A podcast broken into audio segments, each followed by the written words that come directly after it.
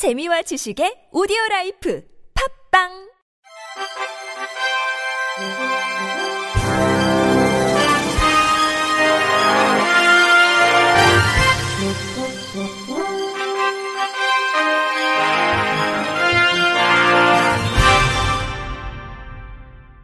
청취자 여러분 안녕하십니까? 12월 1일 화요일 KBS 뉴스입니다.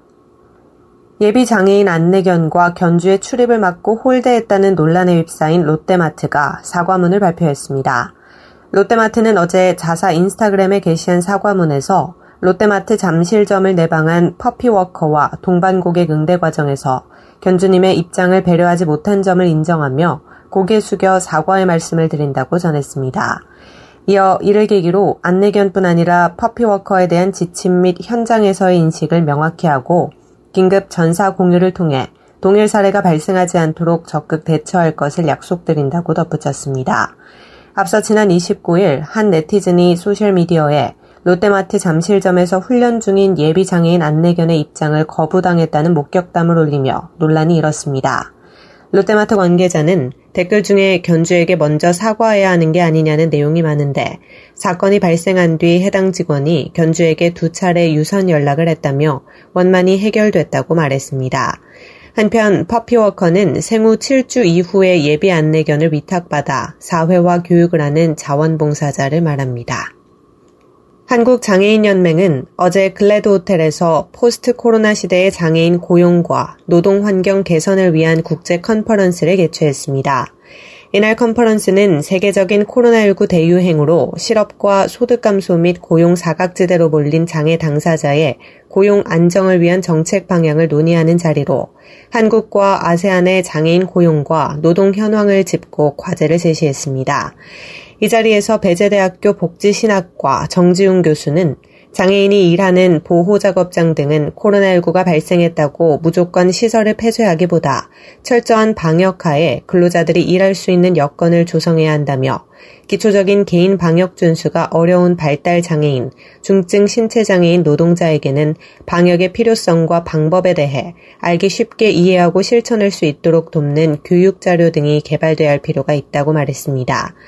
이어 디지털화, untact화는 이동이 어려운 장애인에게 새로운 기회가 될 수 있지만 정보 접근권이 보장되지 못한다면 post 코로나 시대의 노동에 가장 취약한 집단이 될 위험이 있다며 장애인 대상 디지털 문명에 대한 이해 교육, ICT 교육과 디지털 플랫폼 산업 이해 교육을 강화하고 IT 기기와 보조공학 기기 등에 대한 지원이 이루어져야 할 것이라고 강조했습니다. 또 한국장애인연맹 등 한국과 아세안 10개국, NGO 단체는 서울 선언문을 채택하고 각국 정부의 장애인 고용과 노동 환경 개선 노력을 압박했습니다. 장애의 벽을 허무는 사람들 등 장애인 단체는 어제 마스크 착용 의무화 정책으로 소외되는 장애인을 위한 정부 차원의 대책 마련이 필요하다며 청와대 앞에서 기자회견을 열었습니다. 이 단체는 청각장애인의 경우 대화를 나눌 때 상대방의 입모양이나 표정을 보고 그 뜻을 이해한다며 마스크를 쓰게 되면 소통에 어려움을 겪는다고 주장했습니다. 그러면서 장애인이 차별받지 않도록 브리핑을 통해 인식 개선 교육을 할 것과 투명 마스크 등 방역 물품을 복지기관에 비치할 것 등을 정부에 요구했습니다. 한국장애인단체 총연합회가 오는 8일 글래드 호텔에서 2020 장애인 당사자 대회를 개최합니다. 이번 대회는 장애인의 인권 향상과 권익 옹호, 문화, 예술, 고용 등 각 분야에서 노력한 활동가를 격려하며 장애계의 화합과 발전의 장이 되기를 기대하며 기획됐습니다.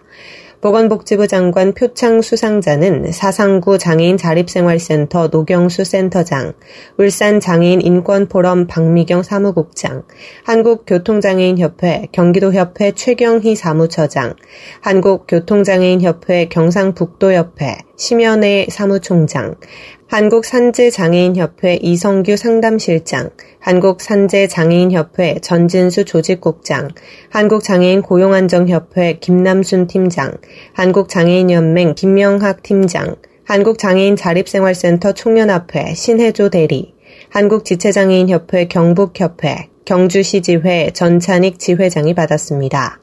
한국장애인 개발원장상에는 한국교통장애인협회 주은미 센터장, 한국장애인단체 총연합회 상임대표상에는 한국장애인단체 총연합회 김민서 사회복지사가 선정됐습니다. 경기도 재활공학 서비스 연구 지원센터가 국내 최초로 3D 보조기기 공공 플랫폼을 공개했습니다. 보조기기 3D 공공 플랫폼은 누구나 쉽게 자신이 만든 보조기기 설계도를 플랫폼에 올리거나 내려받아 사용할 수 있기 때문에 3D 프린터에 대한 전문적인 기술을 갖추지 않아도 맞춤형 보조기기를 제작할 수 있다고 센터는 설명했습니다. 특히 완성된 3D 보조기기 아이템을 플랫폼에 공유함으로써 자연스럽게 보조기기 공유 생태계를 조성한다는 계획입니다. 또 센터는 보조기기 3D 공공 플랫폼의 활성화와 맞춤 보조기기에 대한 지역적 제한을 해소하기 위해 올해 대구, 울산, 강원, 광주, 용인 지역의 다섯 개 보조기기 서비스 기관과 협력 체계를 조성했고 2022년까지 전국 15개 기관으로 협력 기관을 넓혀 나갈 예정입니다. 이를 통해 맞춤형 보조기기가 필요한 사람이라면 누구나 거주 지역이나 비용에 구애받지 않고 3D 프린터를 활용한 맞춤 보조기기 서비스를 제공받을 수 있게 됐습니다. 경기도 재활공학 서비스 연구 지원센터 강인학 센터장은 플랫폼이 잘 운영될 수 있도록 지역사회 기관들과 협력하는 동시에 플랫폼 내 설계도를 확보하기 위한 공모 사업도 추진할 계획이라고 전했습니다. 존중과 배려의 희망 제작소는 장애 학생을 위한 인권교육 프로그램 지도서를 발간했다고 밝혔습니다. 존중과 배려의 희망 제작소는 인천에서 특수교사를 하고 있는 강경욱, 김서진, 김한나, 이민경, 이소담, 이순진, 이정숙, 유정인, 최정주 등 9명의 현직 교사의 모임입니다. 최근 인권과 인권교육의 전반적인 탐색을 통한 장애 학생의 특성에 적합한 인권교육 프로그램을 안내하기 위해 일부 인권교육 수업을 하기 전에 인권교육에 대한 기본적인 이해, 2부 장애 학생을 위한 인권교육 프로그램 구성 및 특징, 3부 실제 수업 지도안으로 구성됐습니다. 나와 타인의 소중함 알기, 다양한 권리의 이해, 권리의 의미 알기, 학교와 가정에서의 인권 침해 상황에서 권리 지키기, 권리 갈등의 해결과 타인의 권리를 존중하는 태도 기르기 등 인권교육 프로그램 내용을 담았습니다. 장애 학생이 생활 장면에서 겪을 수 있는 인권과 관련된 구체적인 상황을 나타내는 사파가 다양하게 삽입돼 있으며 매차 시 수업에 즉시 활용할 수 있는 PPT와 동영상, 활동 자료가 첨부됐습니다. 마스크 착용으로 의사소통이 어려운 청각장애인들을 위해 디스플레이를 탑재한 이른바 말하는 마스크를 개발한 초등학생들이 기업이 주최한 소프트웨어 개발 대회에서 대상을 받았습니다. 주니어 SW 창작대회는 전국 초중고등학생이 주변의 사회 문제를 인식하고 소프트웨어를 활용해 해결하는 대회입니다. 대상은 세종시 새뜸초등학교 5학년 윤채연 학생과 대전 금성초등학교 5학년 김도연 학생으로 구성된 평범한 걸스 팀으로 이들은 평소 입모양을 보며 의사소통하던 청각장애인들이 코로나19로 마스크를 쓰며 힘들어하는 것에 착안해 이른바 말하는 마스크를 개발했습니다. 제품은 마스크를 착용한 사람이 말을 하면 마스크 전면에 부착된 디스플레이에 글자가 표시돼 의사소통에 도움을 주는 방식입니다. 대상을 수상한 평범한 걸즈팀은 친구와의 의사소통에서 불편을 겪었던 부분을 스스로 해결해가면서 보람이 있었다며 멘토의 지도 덕분에 많이 배우고 성장할 수 있었다고 말했습니다. 대회 주최 관계자는 독특한 발상과 대회 기간 동안 꾸준히 성장한 참가자들의 실력이 심사위원들에게 높은 점수를 받았다고 말했습니다.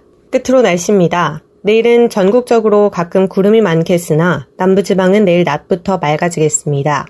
내일 아침부터 낮 사이 강원 산지, 제주도 산지 지역에서 눈날림이 있겠으며 전남 동부 남해안과 제주도 동부 지역에서는 빗방울이 떨어지는 곳이 있겠습니다. 내일 아침 최저 기온은 영하 6도에서 영상 6도, 낮 최고 기온은 4도에서 14도가 되겠습니다. 바다의 물결은 서해와 남해, 동해 앞바다 모두 0.5에서 1m로 일겠습니다.